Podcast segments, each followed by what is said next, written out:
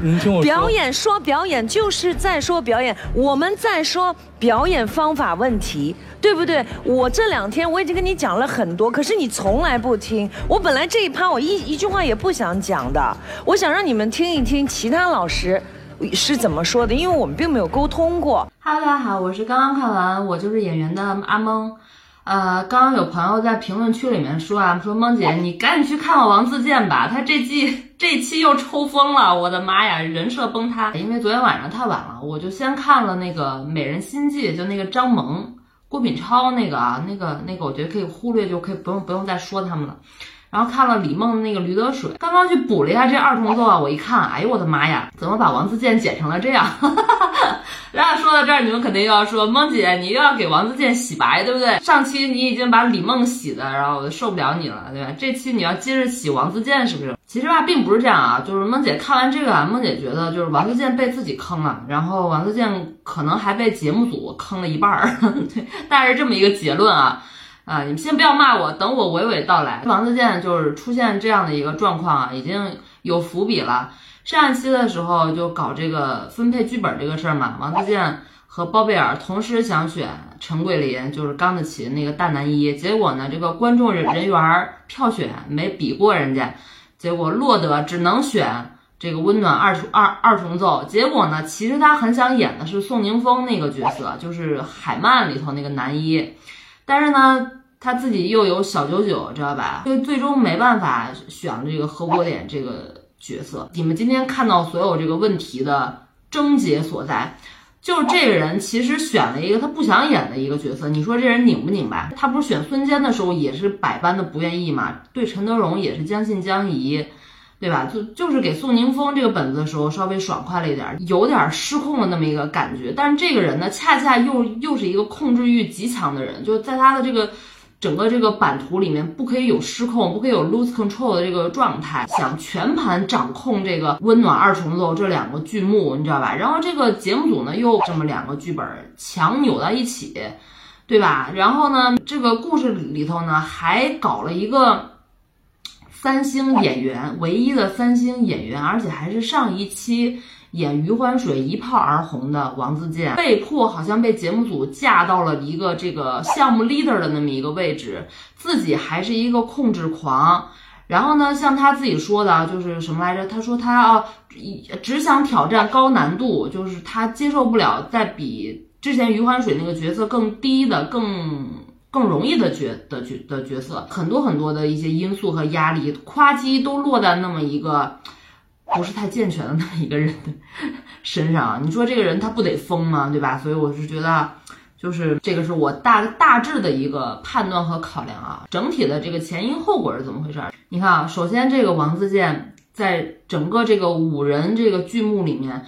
先天的带入到自己是这个项目的掌控者，就变成了这个导演和编剧的这个状态。然后他为了平衡这里面的角色戏份，给然后给自己删了五百字，给人孙坚加戏，还想把李胜变成一个大女主，大大女主励志戏。我的天呐，你想他还兼着策划的这个功能，我的天。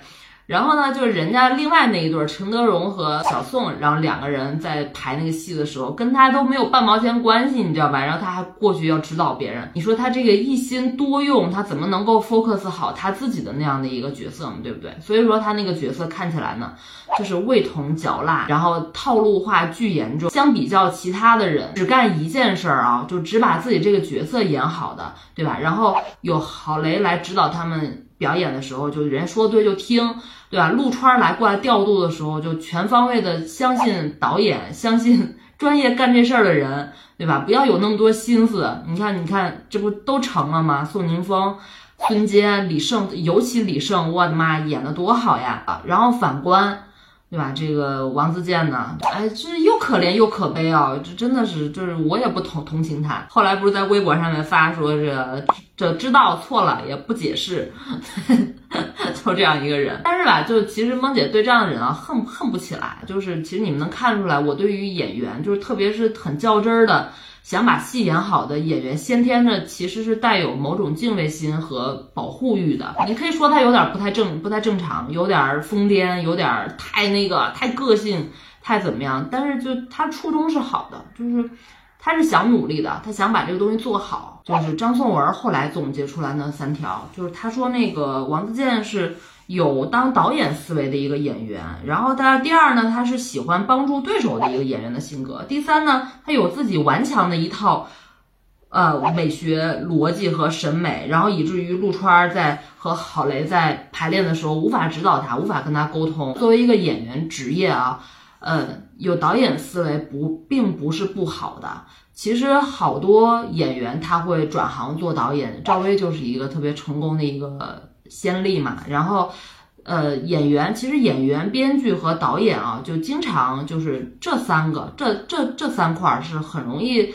呃，相互转化角角色的，对这个我觉得可以跟大家先澄清一下。第二呢，就是这个说王自健是一个喜欢帮助对手的表演的那么一个演员啊，这点就是在片场里面也经常会发生这样的情况，因为两个人演对手戏，那一定会有演技切磋。或者是新演员，呃，被老演员去调教，或者或者谁给谁更多意见，也会产生这样的情况。这个东西其实也无可厚非啊。的就是张颂文说这个王自健有这三个特质，我觉得他说的很客观，也很中立，并没有说这些东西不好。但是这个东西呢，它又会变成一个很微妙的一个事情，就是王自健啊，有点没弄明白，他现在在一档节目里头。